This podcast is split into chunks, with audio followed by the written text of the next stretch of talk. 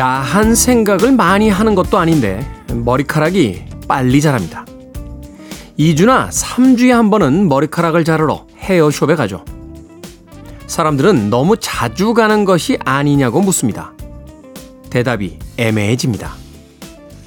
너무 자주는 누구의 기준일까요?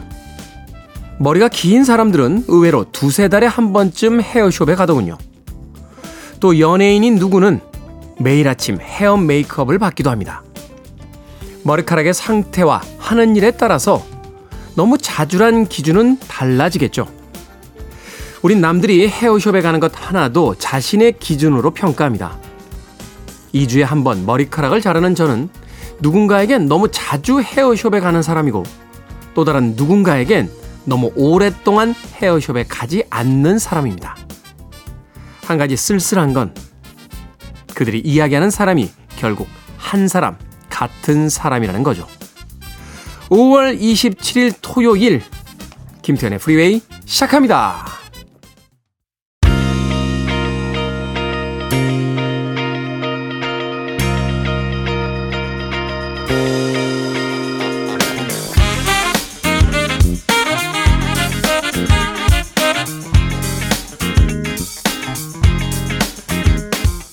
빌보드 kid의 아침 선택 김태훈의 프리웨이 저는 클 태 자 쓰는 태디 김태훈입니다.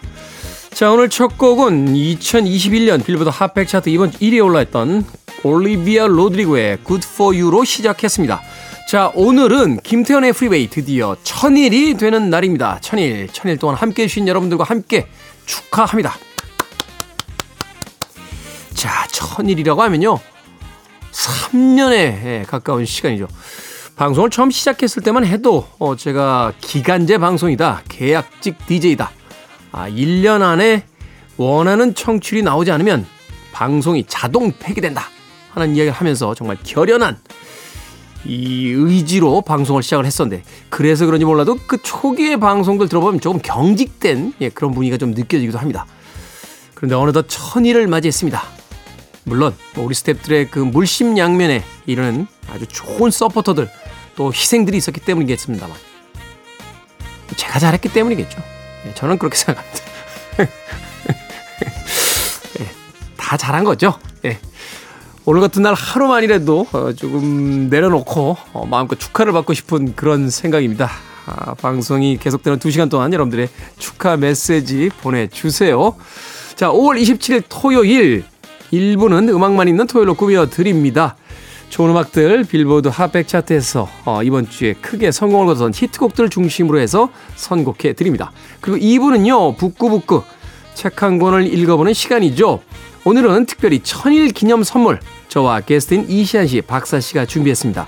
소장 도서 중에서요. 청취자분들에게 추천하고 싶은 책 또 나눠드릴 책 두 권씩 드릴 예정이니까 방송 중에 문자로 신청해 주시면 모두 6분 추첨해서 보내드립니다. 문자번호 샵 1061, 짧은 문자 50원, 긴 문자 100원입니다. 여러분은 지금 KBS 2라디오 김태훈의 프리웨이 함께하고 계십니다.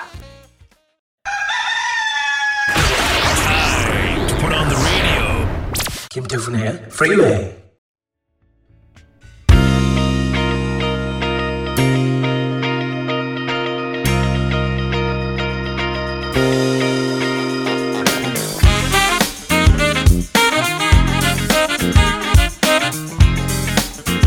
음악만 있는 토요일 세 곡의 노래 이어서 듣고 왔습니다. 1976년도 빌보드 핫백 차트 이번 주 2위에 올라있던 윙스의 Silly Love Songs 그리고 81년도 같은 차트 이번 주 2위에 올라있던 스모키 로빈슨의 Being With You 그리고 1973년 역시 빌보드 핫백 차트 이번 주 6위에 올라있던 실비아의 Pillow Talk까지 세 곡의 노래 이어서 들려드렸습니다. 자, 오늘 천일을 맞이하고 있죠. 1003님, 김, 김태훈, 태, 태어나니 훈, 훈남으로 인생 시작. 천일 축하합니다. 우리 치맥이라도 한잔하면 자축해요. 라고 하셨습니다. 그러네요. 네. 치맥이라도 한잔하면서 자축하고 싶은데, 아침부터, 네. 아침 7시부터 치맥하기는 좀 그렇지 않습니까? 네. 제가 방송에서 여러 번 말씀드렸죠. 예전에 그 직장 다니다 잘리고 나와서 예. 분당에 살 때. 예. 그때 그 순회역 앞에 그 어묵집이 있었어요. 거기서 아침 7시, 8시, 9시까지 술을 마셨습니다. 그때 막 이렇게 머리도 못 말리고 막 바쁜 걸음으로 막 출근하는 사람들 이렇게 쳐다보면서 바쁘구만 이라고 이야기했던 오랜만에 하니까 재밌네요. 다들 바쁘구만 이라고 이야기했던 그때가 갑자기 떠오르는군요. 네. 그때 생각하면서 아침부터 치맥 아니죠, 아니죠. 어, 오늘 비록 휴일이긴 합니다만 그래도 출근하시는 분들 계신데 예, 자제하도록 하겠습니다. 천일 축하 감사드립니다. 자, 8013님, 50대 중반 저희 부부요. 오늘 설악산에 공룡 능선 도전합니다. 새벽 4시 시작해서 13시간 예상하는데 무사히 다녀오도록 응원 부탁드려요. 더불어 방송 천일도 축하드립니다. 테디는 아이들 모두 떠난 조용한 저희 아침의 동반자예요. 라고 해 주셨습니다. 와, 새벽 4시에 시작해서 13시간이요? 그럼 몇 시에 끝난다는 겁니까? 10시간이라면 어떻게 되죠? 새벽 4시, 2시. 그럼 한 5시, 오후 5시 정도 돼야 이제 끝나는 건가요? 대단하시네요. 어. 저도 등산 한참 할 때 10시간 이상 걸었던 기억은 납니다. 예. 그 북한산 뭐 이렇게 도봉산 이어가지고 예. 13시간? 쉽지 않은데. 어. 천천히 걸으세요. 어, 무릎, 관절 다칠 수 있습니다. 설악산도 악자 들어가는 산이잖아요. 산 이름 중에 악자 들어가면 이 만만한 산이 아니다 하는 이야기를 이 산조하는 분들은 하죠. 어, 뭐 치악산, 네, 뭐 월악산, 네, 설악산 다 이렇게 악자 들어가는 산들 네, 굉장히 험한 산이라고 알려져 있습니다. 설악산을 우리가 흔히 그냥 관광 다니는 산으로 생각하시는데 등산 본격적으로 하시는 분들에겐 굉장히 힘든 산이에요. 안전하게 잘 다녀오시길 바라겠습니다. 8013님. 자, 2017년도로 갑니다. 이번 주 빌보드 핫백 차트 1위에 오른 곡이에요. 어, 루이스 폰시 그리고 대디 양키가 함께 있고요. featuring은 저스틴 비버입니다. Despacito. 예. Despacito. 발음할 때마다 이 Puerto Rican 아티스트들인데요. 예, 이건 발음 그대로 읽어줘야 돼요. Despacito. 네. 그리고 99년도 역시 같은 차트 1위에 올랐던 리키 마틴의 Livin' La Vida Loca까지 두 곡의 음악 들려드립니다. 음악이 나가는 동안도 천일과 아, 축하 메시지 또 오늘 이벤트에 응모 메시지 많이 보내주세요. 제가 읽고 있습니다.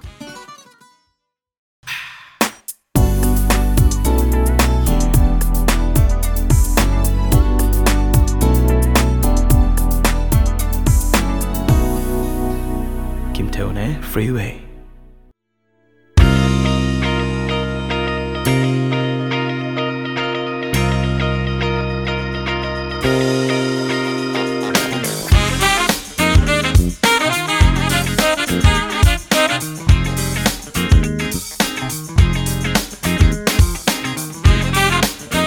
빌보드 kid의 아침 선택 KBS 2라디오 김태훈의 프리웨이 음악만 있는 토요일 함께하고 계십니다. 1988년도 빌보드 핫백 차트 이번 주 9위에 올라 있던 곡이었죠. 화이트 라이언의 Wait 듣고 왔습니다. 아, 7470님 재택근무로 바뀌면서요. 가끔 아침에 고등학교 2학년 아들 학교 데려다주며 방송을 듣게 됐습니다. 작년 7월 19일 사연을 보냈다가 왕가위 감독님 책을 선물로 받고 얼마나 행복했던지요. 이후 유튜브로 꾸준히 듣고 있답니다. 지금은 고3이 된 아들 요리를 전공해 곧 예비 취업을 나갈 예정인데요. 천일 축하드립니다. 이천일도 함께하고 싶습니다. 라고 보내주셨습니다. 고맙습니다. 시간이 참 빨리 가네요. 그 왕가위 감독의 책 왕가위의 시간이었죠. 저희들이 이벤트로 진행을 했던 것 기억을 하고 있습니다. 이 왕가위 감독 어, 국내에 왔을 때 두 번 만나봤어요. 두 번. 한 번은 술자리에서 우연히 만났고요. 네. 한 번은 인터뷰 하느라고 만났습니다. 나 기억하냐? 라고 물어봤더니 모르겠는데? 라고 대답을 하셨던 기억이 납니다. 네, 왕가희 감독. 하, 뭐. 글쎄요, 어떤 세대에겐 가장 중요한 영화인 중에 한 명이죠. 80년대, 90년대의 젊은 날을 보낸 사람들이라면 이 시대의 상징 같은 그런 어 작가, 뭐 영화 감독, 음악가 이런 사람들이 있습니다. 대표적인 인물이 이제 무라카미 하루키 이야기할 수 있을 거고요. 어, Nirvana, 그죠? 라디오 헤드. 이런 락 밴드들. 네. 그리고 또 영화 감독 중에서 이제 왕가이 감독의 예, 선호도가 꽤 높을걸요. 어, 그 작품들이 있잖아요. 아비정전, 뭐 중경삼림, 뭐 이런 작품들을 또 보면서 그 젊은 날의 어떤 그 공감과 아, 그 시대의 어떤 분위기를 호흡했던 예, 그런 세대가 분명히 있을 겁니다. 예, 왕가희 감독 두 번 만났었는데 예, 술자리에서 우연히 만났을 때는 예, 사진 찍어달라고 했어요. 제가 같이 찍는 줄 아셨던 모양인데 아니 저 옆 사람하고 찍을 건데 좀 찍어주시면 안 돼요? 해가지고 왕가희 감독이 사진을 찍어주셨던 기억이 납니다. 7470님 천일 축하 감사드리고요. 2000일도 함께 할 수 있도록 저도 열심히 하겠습니다. 그리고 곧 아, 요리를 전공해서 예비 취업에 나갈 고3 아드님에게도 제가 힘내라고 파이팅이라고 어, 응원의 메시지 보냈다고 꼭 전해 주시길 바라겠습니다. 자, 3139님, 코로나 때문에 실직한 중년 가장입니다. 취업 준비하면서 힘든 하루하루를 보내는데, 태훈 씨 방송을 매일 들으면서 위안 삼아 하루가 즐겁습니다. 라고 하셨습니다. 코로나 때문에 실직하셨다고요. 지금 취업 준비하고 계시다. 그 취업의 기간이 얼마나 길었는지는 모르겠습니다만, 여유 잃지 마십시오. 어, 그동안 너무 열심히 살아오셨고요. 잠시 쉬어가는 시간이다. 물론 마음은 편치 않으시겠습니다만, 그래도 여유는 잃지 마셨으면 좋겠습니다. 3139님. 자, 음악 듣습니다. 2008년으로 갑니다. 빌보드 핫팩 차트 이번 주 7위에 올라있던 마돈나 피처링 저스틴 팀벌레이크와 팀발랜드가 함께한 4 minutes. 그리고 2002년 빌보드 핫팩 차트 역시 같은 아, 이번 주죠. 어, 8위에 올라있던 Jimmy Eat World의 The Middle까지 두 곡의 음악 이어서 들려드립니다. Listening to one of the best radio stations around. You're listening to 김태훈의 Freeway. 빌보드 Kid의 아침 선택 KBS 2 라디오 김태훈의 Freeway 1부 끝곡은 2016년도 어, 빌보드 핫백 차트 이번 주 4위에 올랐던 Lukas Graham의 Seven Years 듣습니다. 저는 잠시 후 2부에서 뵙겠습니다.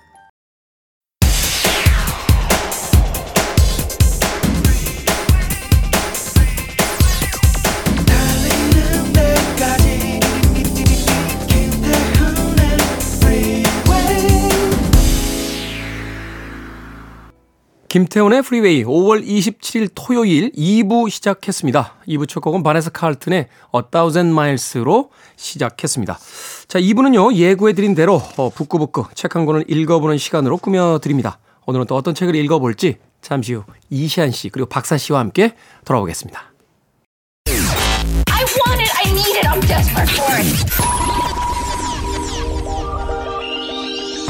Okay, let's do it. 김태훈의 Freeway.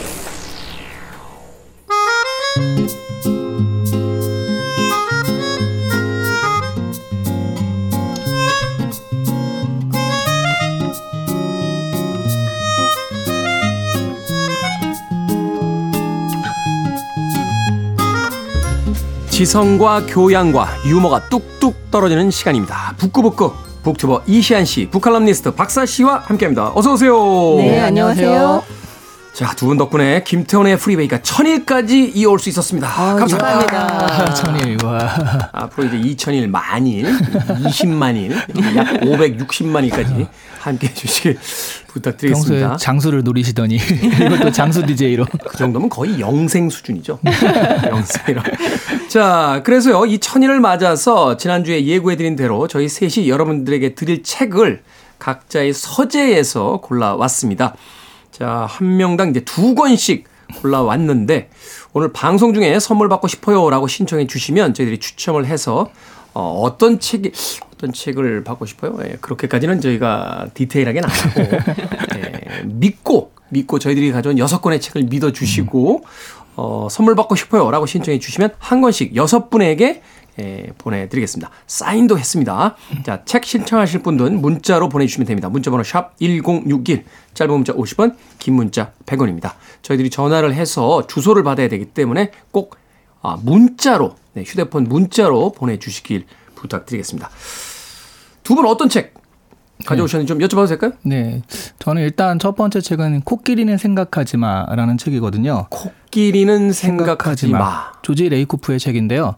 그러니까 프레임에 대한 이야기예요. 좀 유명한 이야기죠. 코끼리 네. 생각하지 마라고 하면 자꾸 코끼리가 떠오르게. 떠오르는. 우리가 어떤 생각이나 뭐 그런 것들을 할 때 남이 정한 대로 생각하는 경향들이 있거든요. 음, 네. 그게 이제 일종의 프레임인데 그 프레임 밖으로 벗어나서 생각하는 법들을 좀 해보셨으면 좋겠다. 고정관념, 편견으로부터 네. 벗어나는 어떤 네. 실질적인 어떤 방법론을 가지고 있는 네. 책이다. 그래서 어. 이 코끼리 생각하지 마 일단 추천드리고요. 네. 또 하나는 어, 저한테 너무 의미 있는 책 GPT Generation 이시한 의미 있을 수밖에 작가님의. 네. 이시한 작가님의. 네. 한 달이 아유, 31일인데 31번 강의 요청이. 뭐 전국의 강의 시장을 예, 그래서 그런지 저한테 요새 특강이 안 들어와요. 다들 지금 ChatGPT 하느라고 예. 근데 진짜로 의미 있는 게 제가 뭐 책 많이 냈다, 7, 80권 냈다 막 그러잖아요. 근데 종합 베스트셀러 1위를 처음 해봤어요, 이 책으로. 어, 그러니까 이게 흔히 윗공기라고 하는데 윗공기가 다르더라고요. 저한테 윗공기를 맡게 해준 책이기 때문에 저한테 아주 의미 있는 책입니다. 제가 며칠 전에 그 이어령 선생님의 이제 마지막 인터뷰 네, 집을 네. 내셨던 김지수 작가하고 잠깐 저녁을 같이 먹었는데 그때도 무- 물어봤어요. 네. 1등하면 기분이 어때요? 아, 별로 별로 별로 안 했어요. 한 2주밖에 안 했어. 2주나 했다고요? 아, 어떤 기분일까? 아유, 같이 있는 게 영광이네요. 굉장히 사는데도 9층밖에 안 났어요. 27층짜리 건물에 9층. 자, 박사 씨는 어떤 책? 그 제가 전에 카레 차페크의 로봇 소개할 때, 네. 아 제가 이 카레 차페크라고 하는 작가의 책 중에 좋아하는 책이 있다라고 굉장히 사랑스러운 책이다라고 말씀드렸던 적이 있어요. 기억하실지 음. 모르겠는데 정원가의 열두 달이라는 에세이입니다. 정원가의 12달. 네, 이 책을 그- 그때도 이제 소개해드리고 싶었고 또 선물해드리고 싶어서 가지고 왔는데요. 제가 사실은 이게 그 제로 헌드레드 북스라고 망원동에 있는 서점에서 행사를 하셨어요. 그쪽이 주최를 하셔서 이 정원가의 열두 달을 가지고 필사도 하고 낭독도 하는 시간을 해서 제가 신청해서 갔었습니다. 음. 그래서 거기서 제가 필사 그 아주 작은 그 액자에다가 필사한 것도 같이 드릴 예정입니다. 어, 그렇군요. 오, 야, 특별한 선물이 될 것 같은데요? 별책 프로까지. 별책. 네, 거책 프로까지 같이 드릴 예정이고요. 또 하나는 아 이것도 아 제 책 중에서는 뭐 1위까지는 못 해봤지만 그래도 꾸준하게 사람들이 찾아주시고 있는 책 중에 한 권입니다. 그 이명석 씨하고 저 같이 쓴 빈칸 책이라고 하는 책인데요. 네. 이책 같은 경우도 뭐 많이들 뭐 이렇게 암암리에 어, 되게 좋아해 주시고 찾아주시는 책이기는 한데 이 책은 그 마을 돌봄 동네 책방인 모모에서 저 그 책 되는 밤이라고 제가 낭독 행사를 하는데 그걸 네. 그쪽에서 주, 그 주최를 해주셨어요. 가서 뭐 낭독도 하고 그리고 제 책을 가지고 이야기를 했었는데요. 저 책을 구비하고 그 참가자분들한테 이렇게 두셨어요. 그래서 저도 그때 한 권 얻어온 책입니다. 음. 제가 쓴 책이긴 하지만 네. 그래서 마을 돌봄 동네 책방 모모에 도장이 찍혀 있는 음, 책을 드리려고 합니다. 네. 그렇군요. 저도 사실은 이제 몇 권 내서 제 책을 드릴까 이렇게 생각했는데 너무 많아요 헌책방에. 헌책방에 책이 많다는 얘기는 많이, 많이 팔렸다는? 얘기죠. 아니에요. 밀어낸 거지 중, 중, 중고 시장에 이렇게 가서 이렇게 보면 제 책은 안 받아주더라고요. 재고가 너무 많아서 그래서 차마 그 책을 드릴 수 없었어요. 그래서 두 분처럼 이렇게 베스트 1등을 한 기분은 어떨까 이런 걸 느껴볼 수 있어요. 이제 야, 이건 못 구합니다. 이러면서 막 드릴 수 있는데 그게 저는 그래서 두 권을 가져왔습니다. 일단은 스탠리 큐브릭 평전이에요. 어, 이거 데이비드 미킥스라는 사람이 쓴 건데 제가 가장 좋아하는 영화 감독 중에 한 명이고 그 난해한 어떤 영화 세계를 펼쳐 보이지만 한편으로는 전 세계에서 가장 그 많은 영화 감독들에게 어떤 영감을 준 음. 그런 감독이기도 하고 아마 영화사에서 어 감독들에게 가장 많은 영향을 준 감독 두 명만 골라라 하면은 한 명이 알프레드 히치콕이고 네. 또 한 명이 아마 스탠리 큐브릭이 아닐까 하는 생각이 들어요. 그래서 이 스탠리 큐브릭 책 제가 사, 실 아주 깨끗하게 봤습니다. 새 책이에요. 새 책. 왜 새 책이냐면 한 권 더 있어요. 오. 이 번역한 사람이 음악 평론가이자 이제 영화 평을 하는 이제 김경진 씨라고 제 친구인데 네. 제가 이거를 김경진 씨가 평 번역을 한 걸 모르고 아. 책이 나왔다는 걸 알고 금방 샀어요. 오, 이거 사야지. 그럼 사서 사기만 하고 아직 안 읽었는데 김경진 씨를 만났더니 형 책 냈어. 그리고 사인해서 사인본을 주더라고요. 아. 그래서 본의 아니게 두 권이 된 책이라 아. 예, 이 책을 이제 제가 아, 선물을 해드리고 또 하나는 이제 마키아벨리의 그 유명한 군주론입니다. 음. 이 책은 제 인생에서 가장 중요한 책 중에 하나거든요. 어, 군주가 되고 싶었던 그런 건 아니 그런 건 아니고 예, 제가 세상에도 아직 발표는 안 했는데 단편을 하나 쓴 게 있어요. 아 진짜요? 예, 그 오. 책의 그 단편의 제목이 군주론을 읽- 읽는 여자예요. 예, 그래서 이 책을 읽으면서 제가 굉장히 어떤 영감을 받아서 어, 썼던 하나가 있어서 언젠가 뭐 세상에 나올 때가 있지 않겠습니까?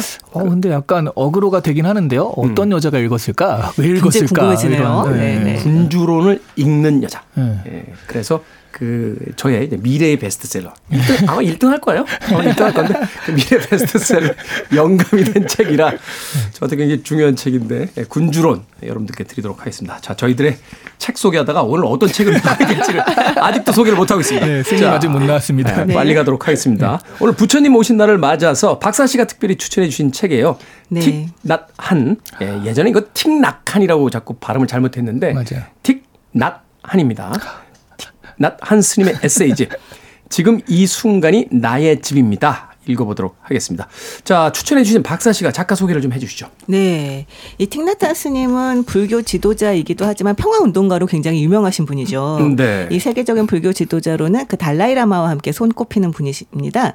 이 작년에 돌아가셨어요. 돌아가셨지만 살아 계셨을 때 살아있는 부처 생불로 불리셨던 분이시기도 합니다. 이 헌신적인 평화 활동도 인상적이지만 이 100권이 넘는 다양한 책을 펴냈는데 아주 쉬우면서도 아름다운 언어로 많은 호응을 받았습니다. 네. 우리나라에도 번역된 책이 많이 있고요. 이 1926년 프랑스 식민 통치 시절에 베트남에서 태어나서 16살에 출가를 했습니다. 19에 불교 학원에 들어갔다가 이 사이공의 고등 불교 연구기관인 반한 불교 대학 설립을 돕고요. 이 잡지 베트남의 불교 주간으로도 활동을 합니다. 이때 이미 개혁파 수도승으로 이 보수적인 불교 지도자들과 DM 독재 정권에 맞서서 싸우기 시작을 했는데요. 이 38이 되었을 때 미국 프린스턴 대학의 비교 종교학 전공으로 입학합니다. 그 이듬해에 컬럼비아 가- 대학 강사로 임명이 되고요. 그런데 이 해에 DM 독재 정권이 무너집니다. 그래서 베트남으로 돌아와 연합 불교 종단을 설립을 했습니다. 그리고 베트남 전쟁이 한창인 1964년에 사회 봉사 청년 학교를 세워서 젊은 사람들을 훈련시켜서 이 파괴된 마을을 복구하고 난민을 돕는 활동을 하고요. 또 미국으로 가서 순회 강연을 하면서 평화를 호소해요. 그런데 이 남베트남 정부가 귀국을 막습니다. 그래서 결국은 원치 않는 망명을 하게 되죠. 이 프랑스에 자리 잡은 틱나타는 다양한 사람들을 만나고 북미, 유럽, 아시아를 순방하면서 이 베트남의 상황을 전하고 평화를 또 전파를 하는데요. 그 와중에 베트남 전쟁은 끝났어요. 그런데 이 정권을 잡은 공산 정권이 귀국을 허용하지 않습니다. 역시 베트남으로 돌아갈 수가 없게 됩니다. 결국은 40년이 지난 다음에야 고향으로 돌아갈 수 있게 되죠. 이 그달 그 사이에 틱나타는 이 보트 피플들을 돕고 순회 강연을 하고 이 투옥된 베트남 활동가들과 승려를 돕는 활동을 하고요. 그리고 파리 근교에 고구마 공동체를 세웠습니다. 그러다가 82년에 프랑스 남서쪽에 그 자두 마을이라고 하죠. 그러니까 프롬빌리지. 이 프롬빌리지를 설립하고 찾아온 사람들과 수련을 계속 같이 합니다. 이 결국 프롬빌리지는 미국, 유럽, 아시아, 호주 등 아홉 군데로 확대가 되고 매년 7만 5천 명 이상의 방문자들이 전 세계에서 모이는 곳이 되었죠. 78세가 되던 2004년에 드디어 틱나타는 베트남 정부의 초대로 베트남으로 돌아갑니다. 그 이후에 프롬빌리지와 베트남 오가며 다양한 대화들을 이제 주도를 하고요. 88세인 2014년에 뇌일혈로 쓰러지는데요. 그러면서 말을 할 수 없게 되고 이제 이제 몸에 마비가 와서 2018년에 베트남으로 이주하게 됩니다. 결국 이제 작년인 2022년 1월에 열반에 드셨습니다. 이 서양의 불교를 전파한 것으로도 유명하지만 이 마틴 루터킹 목사를 비롯해서 아주 다양한 종교인들과 대화하고 함께 평화운동을 조직한 것으로 더 유명합니다. 이 마틴 루터킹 목사는 틱낫한 스님을 노벨 평화상 후보로 추천하기도 했고요. 우리나라에 또 2003년 3월에 방한하셨는데요. 네. 그 직후에 걷기 명상 붐이 일기도 했습니다. 이 저희가 오늘 살펴볼 이 지금 이 순간이 나의 집입니다. 이 책에 틱나탄 스님이 이 책은 말년에 쓰신 책이에요. 근데 어린 시절부터 시작해서 삶의 과정마다 느낀 것을 아주 소박한 에세이로 보여주고 있는데 굉장히 감동적이죠. 이 저는 이 틱나탄 스님 책 중에서 이 책이 사실 가장 좋더라고요. 네. 지금 뭐 박사 씨의 그 소개를 들었습니다만 과연 한 인간이 이렇게 많은 일을 세상에 남기고 갈 수 있을까? 아, 그것을 통해서 또 이야기했던 그 많은 어떤 깨달음과 평화에 대한 이야기들 어, 정말로 그 모르시는 분들도 꽤 있어요. 이 틱낙 한 스님 잘 모르시는 분들도 계신데 이렇게 많은 일들을 하실 동안 그의 활동에 대해서 그렇게 많이 알려지지 않았다는 것도 사실은 좀 안타까운 일이기도 하더라고요. 맞아요. 음, 굉장히 네. 많은 사람을 구하셨는데 우리나라에는 그만한 명성을 얻지는 못하셨죠. 2000년대 네. 초반에 잠깐 출판 붐이 일어, 일면서 이제 베스트셀러가 되기도 했었는데 네. 그 뒤에는 또 한때 유행처럼 이렇게 잊혀져 있다가 작년인가요? 네, 어, 네, 네. 열만에 드신 게 그 작년에 이제 그 소식을 들으면서 다시 이렇게 좀 알려지기도 했습니다. 그리고 아시는 분 중에서는 이 이름을 또 제대로 아시는 분이 많지 않아요. 그러니까 저도 저도 틱낙한 틱낙한 자꾸 했는데 낫틱한? 시 발음이에요. 네. 틱틱 낫한 한. 네. 네. 틱 낫한 틱 나한 이렇게 부르시는 분도 계시더라고요. 아, 불교에서 나- 나한님이 계시니까 또뭐 네, 틀린 맞아요. 말은 아니지 않나 그러니까 싶기도 하고요. 발음하기 힘드니까. 네. 다들 뭐 하는데 이제 틱자가 어디 들어가느냐 중간에 들어가기도 하고 네, 네. 탁으로 알고 있기도 하고 그래서 나 나틱한이 뭐 네, 이렇게 이렇게. 티귿 발음만 유일하게 좀 계속 살아남더라고요. 틱, 낫, 한으로 네. 예, 기억하시면 되겠습니다.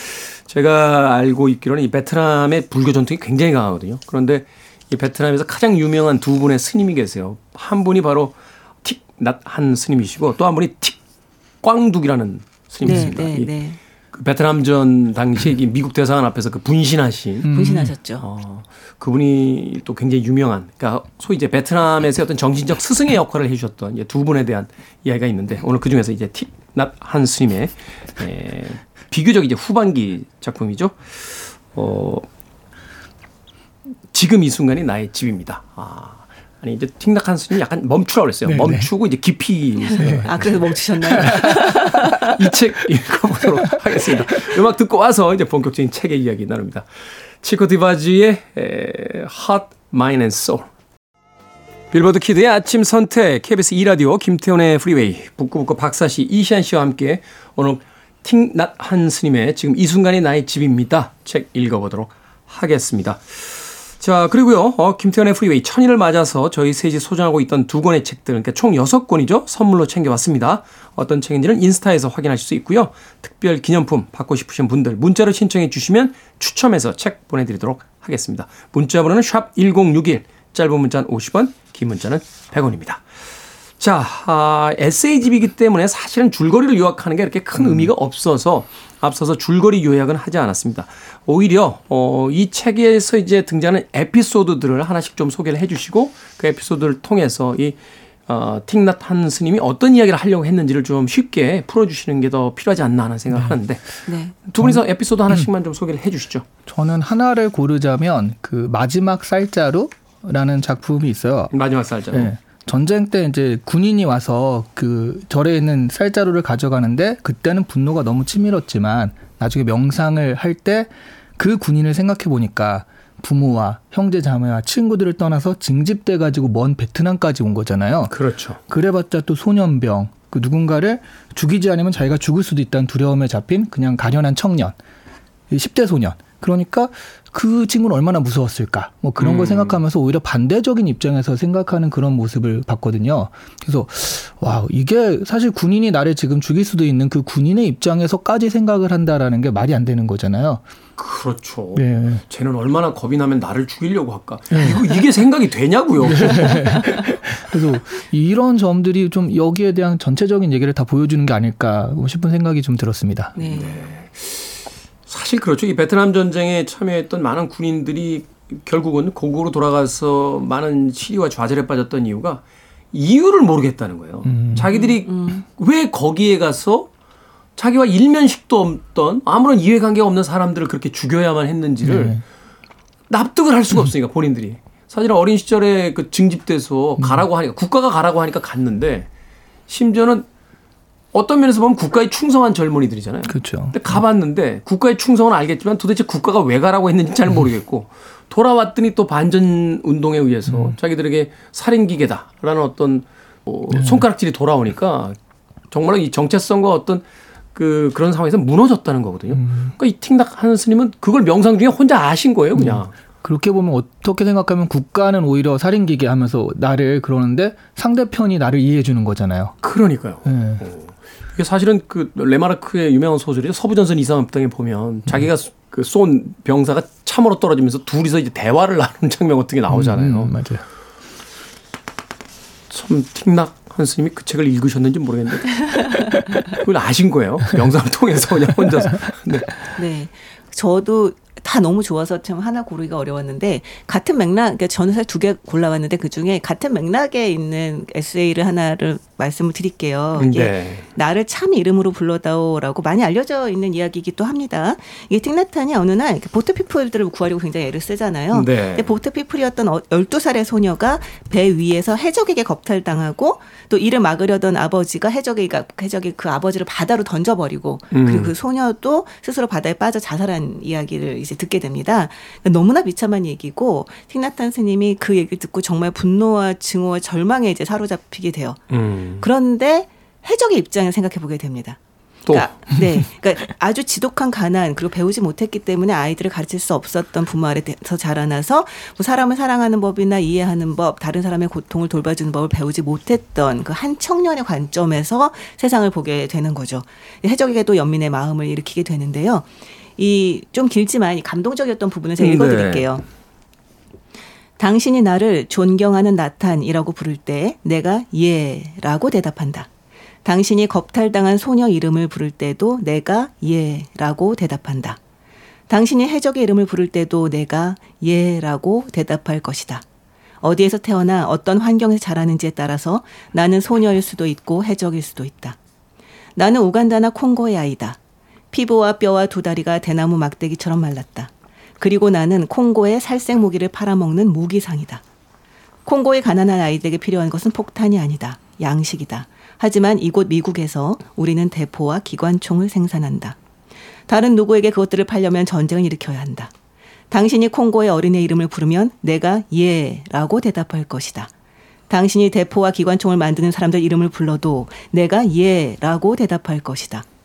그 모두가 나라는 진실을 깨치면 내 속의 증오는 사라지고 전쟁의 희생자들을 돕기 위해서 전쟁과 파괴를 일삼는 사람들을 돕기 위해서 살아야겠다는 결심을 하게 된다.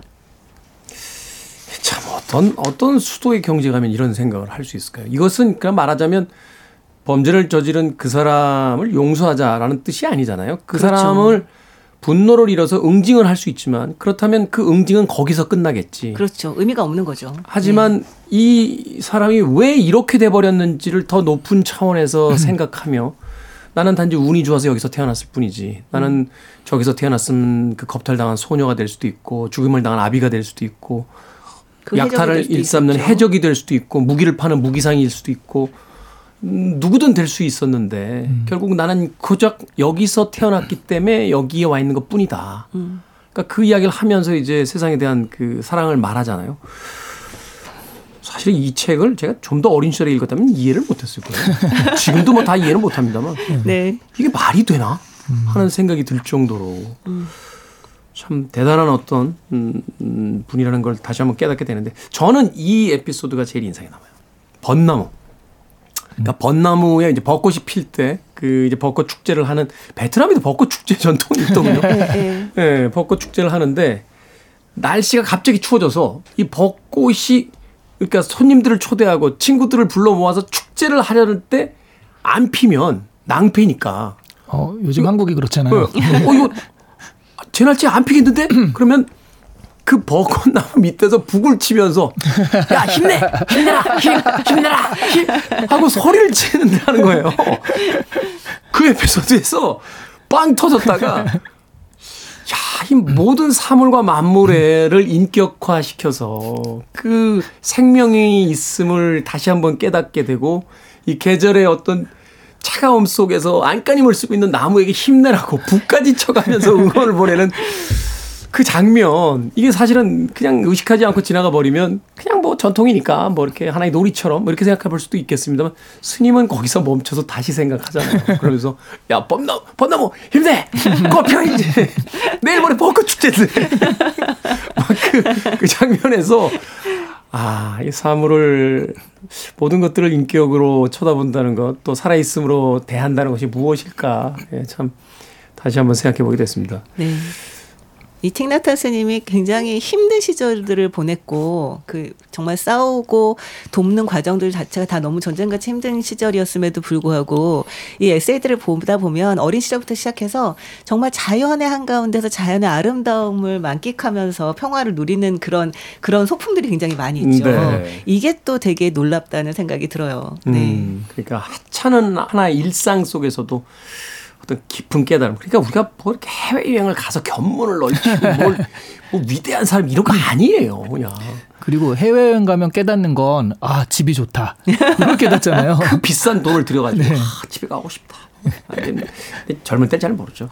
아니 그것도 되게 놀라운 점인 게 40년간 집에 못 돌아가잖아요. 그러니까 사람들이 이제 베트남 돌아가게 됐을 때 아 드디어 고향 갈 수 있으니까 너무 좋으시겠어요. 뭐 이런 인사들을 했을 음, 거예요. 네. 그런데 칭나탄 스님은 그 과정에서 아 내 집은 거기 있는 게 아니라 바로 지금 여기에 있다라는 걸 깨달았다는 음, 점이 음. 또 되게 놀라운 점이죠. 네. 참 뭐라고 말할 아, 저 같은 범인이 뭐 이렇게 평, 음. 평을 할 분은 아닌 것 같아요. 자 음악 듣고 와서 책에 대한 나머지 부분 다시 읽어보도록 하겠습니다. 결국은 모든 것들이 마음속에 있고 어, 멈추고 깊이 쳐다보고 마음을 챙기면 어, 평화를 얻을 수 있다라고 이야기하십니다. 바비 칼드웰의 Heart of Mine 듣습니다.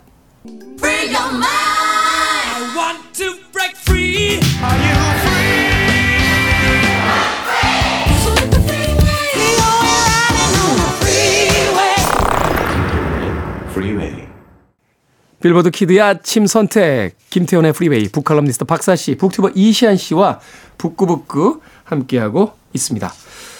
자, 이 책에서 이제 주요한 문장이 하나 있습니다. 마음을 챙기다. 마음 챙김이라는 말이 자주 등장합니다. 결국 이 수많은 에피소드들을 통해서 이제 들려주고 싶었던 것이 바로 이 한 줄로서 이제 요약이 될 수 있겠는데 박사 씨에게 좀 여쭤보고 싶어요. 이 마음 챙김, 마음을 챙기다 이게 어떤 의미입니까? 이 요즘에 되게 많이 유행하는 말이기도 합니다. 네. 그런데 이 틱나탄 스님이 만든 말이나 마찬가지예요. 마음 챙김 명상이라고 하는 것을 창시자로 이제 보통 이야기를 하죠. 뭐 짧게 설명하자면 이 제목 그대로입니다. 그러니까 지금 이 순간으로 돌아오는 것을 이제 그 마음 챙김이라고 할 수 있는데요. 이 에세이 곳곳에서 이 마음 챙김을 설명을 하고 있습니다. 뭐 한 구절 먼저 읽어 드릴까요? 우리의 참 고향집은 지금 이 순간이다. 지금 이 순간을 사는 것이 바로 기적이다. 기적은 무리를 걷는 게 아니다. 현재 순간 녹색 땅 위를 걸으며 바로 지금 여기에 있는 평화와 아름다움을 감상하는 것이 기적이다. 평화는 우리 주변 모든 곳에 이 세상과 자연 안에 그리고 우리 안에 우리 몸과 마음 안에 있다. 그 평화에 접속하는 법을 습득하면 우리가 치유되고 변화될 것이다. 이것은 신앙의 문제가 아니다. 수련의 문제다. 우리에게 필요한 것은 우리 안팎에 있는 신선하게 하고 치유, 해주는 놀라운 것들을 접할 수 있도록 몸과 마음을 지금 이 순간으로 데려오는 것이 전부다.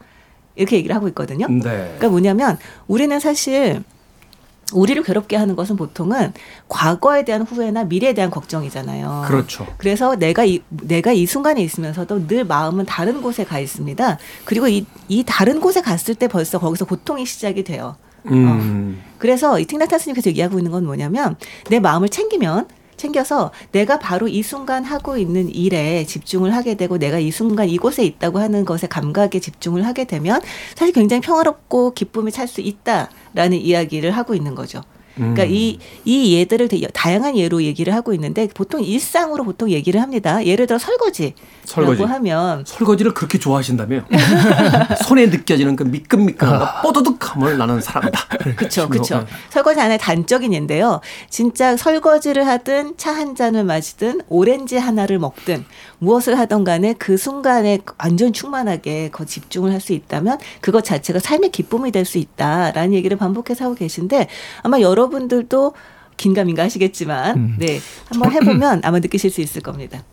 예전에 본의 아니게 이제 불교 명상법을 조금 배운 적이 있어요. 그 윗- 윗바사나라고 네, 네. 연극하는 사람들이 주로 하거든요. 네, 매 순간 느끼는 거거든요. 감각하는 거. 그렇죠. 걸을 때 그 이제 책이 책이요. 어 자꾸 읽다 보면 최면에 걸려요. 그러니까 문장이 계속 똑같은 게 나와요. 어. 나는 걷습니다. 나는 발끝을 느낍니다. 발끝으로 대지를 느낍니다. 느끼며 걷습니다. 그리고 호흡합니다. 호흡을 느낍니다. 한 번 하고 느낍니다. 멈추고 느낍니다. 그- 이게 책 한 권 계속 있어요. 그 읽다가 갑자기 어느 순간 최면에 걸리면서.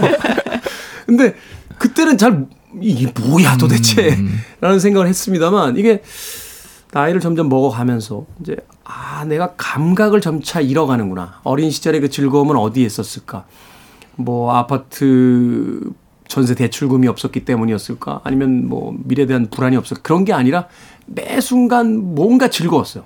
음. 뭐 소풍 가면 소풍 가는 게 즐거웠고 가서 친구들을 만나 만나는 게 즐거웠고 아무 이유 없이 그냥 그 매 순간을 감각하며 살았던 것 같은데 그 감각이 점점 사라지면서 그렇죠. 생각만 많아지고 맞아요. 음. 그러면서 이제 그 굉장히 힘든 어떤 일상이 펼쳐지지 않았나라고 생각했는데 틱나탄 스님의 마음책임이 그런 게 아닐까라는 생각을 얼핏 했거든요. 네. 그러니까 생각을 멈추고 느껴라.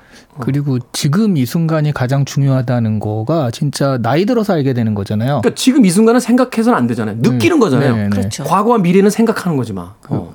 왜냐하면 우리가 10대 때는 대학 가면 뭐가 새로운 좋은 것이 있을 것이다. 하니까 없어요. 죽어라 하고. 또 없어요. 가봤더니 없더라고. 대학 가면 또 취업하고 일자리 얻으면 좋은 게 있을 것이다. 죽어라 취업 준비하고. 없다니까요.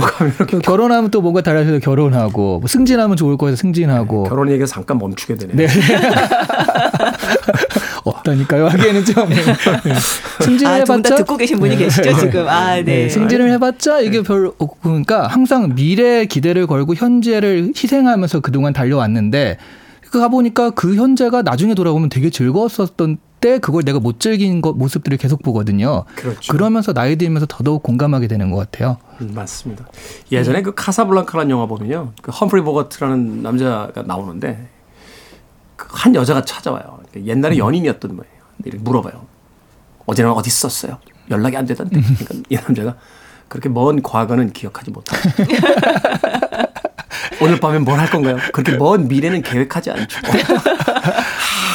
바람둥이 이런 어떤 뭐 그렇죠. 바람둥이. 근데 이분이 틱낙한 스님을 알았던 것 같아요. 기가 막히잖아요. 기가 막힙니다. 기가 그래서 막힙니다. 기가 막히더라고요. 그래서 내가 아, 근데 연대를 따져보면 모르실 것 같은데 뒷낙한 스님하고 겹치는 연대가 별로 없는데 하여튼 아 참 뭐, 이 틱나탄 스님은 이제 걷기 명상으로도 굉장히 유명하시잖아요. 네. 그 만드신 것으로도. 근데 이 걷기 명상 자체가 그거예요. 아까 말씀하셨던 것처럼 한 발을 내딛으면서 나는 이르렀습니다. 두 번째 발을 내딛으면서 이곳이 나의 집입니다. 이렇게 얘기를 하는 걸 반복한다고 해요. 네. 그러면서 여기 에세이에도 그런 얘기가 나옵니다. 네가 평화를 원하는 즉시 너에게 평화가 있다 라고 얘기를 합니다.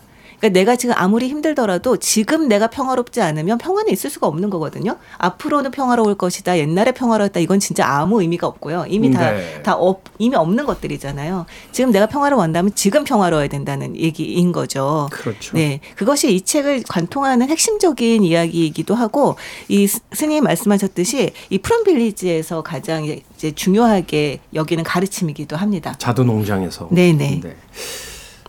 사실 이제 현대 산업 사회에 들어오면서 우리는 언제나 현재의 고통을 통해서 미래 행복을 이제 구하려고 하는 그런 어떤 사고 방식에 굉장히 익숙해져 있는데 그런 것이 아니다. 행복이란 평화란 결국 결심하는 것이고 자각하는 것이지 그걸 고단한 투쟁을 통해서 노력을 통해서 얻어내는 게 아니다. 그런 네. 성취물로서 결과물로서 있는 게 아니라 지금 그냥 이 순간에 존재한다. 심지어 이제 명상을 통해서 그걸 얻습니까? 라고 했더니 명상도 과정이 아니야. 그냥 결과야. 명상이 즐겁잖아. 그렇죠. 그러니까 고통스럽게 명상하는 게 아니라 명상도 즐거운 거다. 그 이야기를 통해서 참 여러 가지 이 답을 주셨던 것 같아요. 자, 마지막으로 이 책의 제목을 좀 여쭤보고 싶습니다. 지금 이 순간이 나의 집입니다. 라고 때 여기서 집이 상징하는 바를 두 분께서 이야기해 주신다라면 네. 근데 이분이 직접 얘기하세요. 우리의 진짜 고향은 그 집이 이제 고향인 거잖아요. 진짜 고향은 분별이 없고 미움이 없는 곳이다.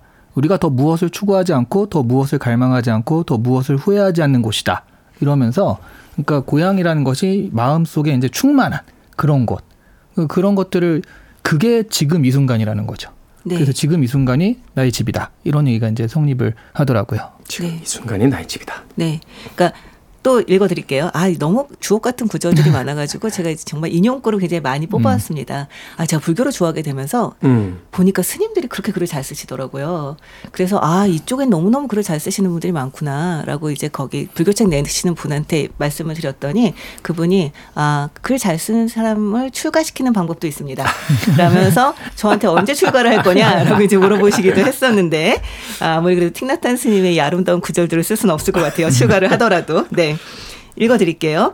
진정한 내 집을 발견한 뒤로 나는 더 이상 고통스럽지 않다. 과거는 더 이상 나에게 감옥이 아니다. 미래도 감옥이 아니다. 나는 지금 여기를 살면서 진정한 내 집에 닿을 수 있다. 한 번 숨 쉬고 한 발짝 걸으면서 집에 이를 수 있다. 티켓을 사지 않아도 된다. 보안 검색대를 통과할 필요도 없다. 단 몇 초 만에 나는 고향집에 이를 수 있다. 이렇게 얘기를 하는데요.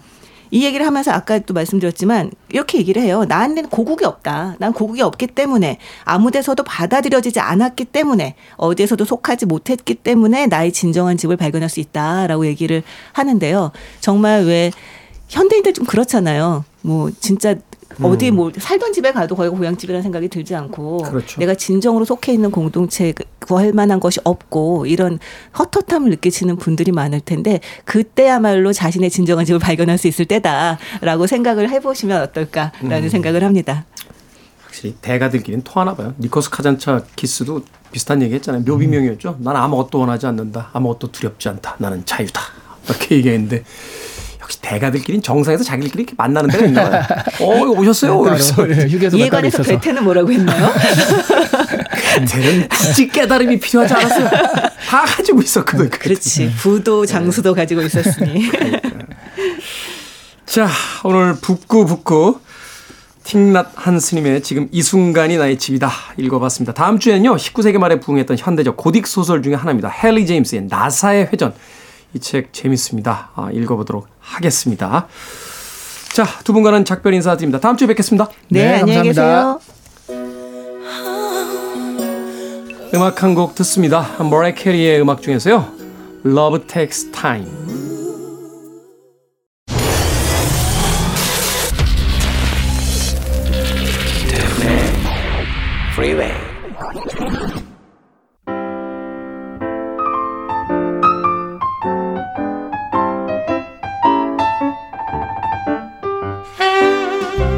KBS 2라디오 김태훈의 Freeway 오늘 방송 여기까지입니다. 그간 천일 동안 함께해 주신 여러분들 진심으로 감사드립니다. 2000일, 3000일 기념일도 함께해 주시길 진심으로 다시 한번 부탁드리겠습니다. 오늘 끝곡은요. 레슬리 청, 장국영의 음악 준비했습니다. A Thousand Dreams of You 들으면서 저는 작별 인사 드립니다. 내일 아침 7시에 돌아오겠습니다. 고맙습니다.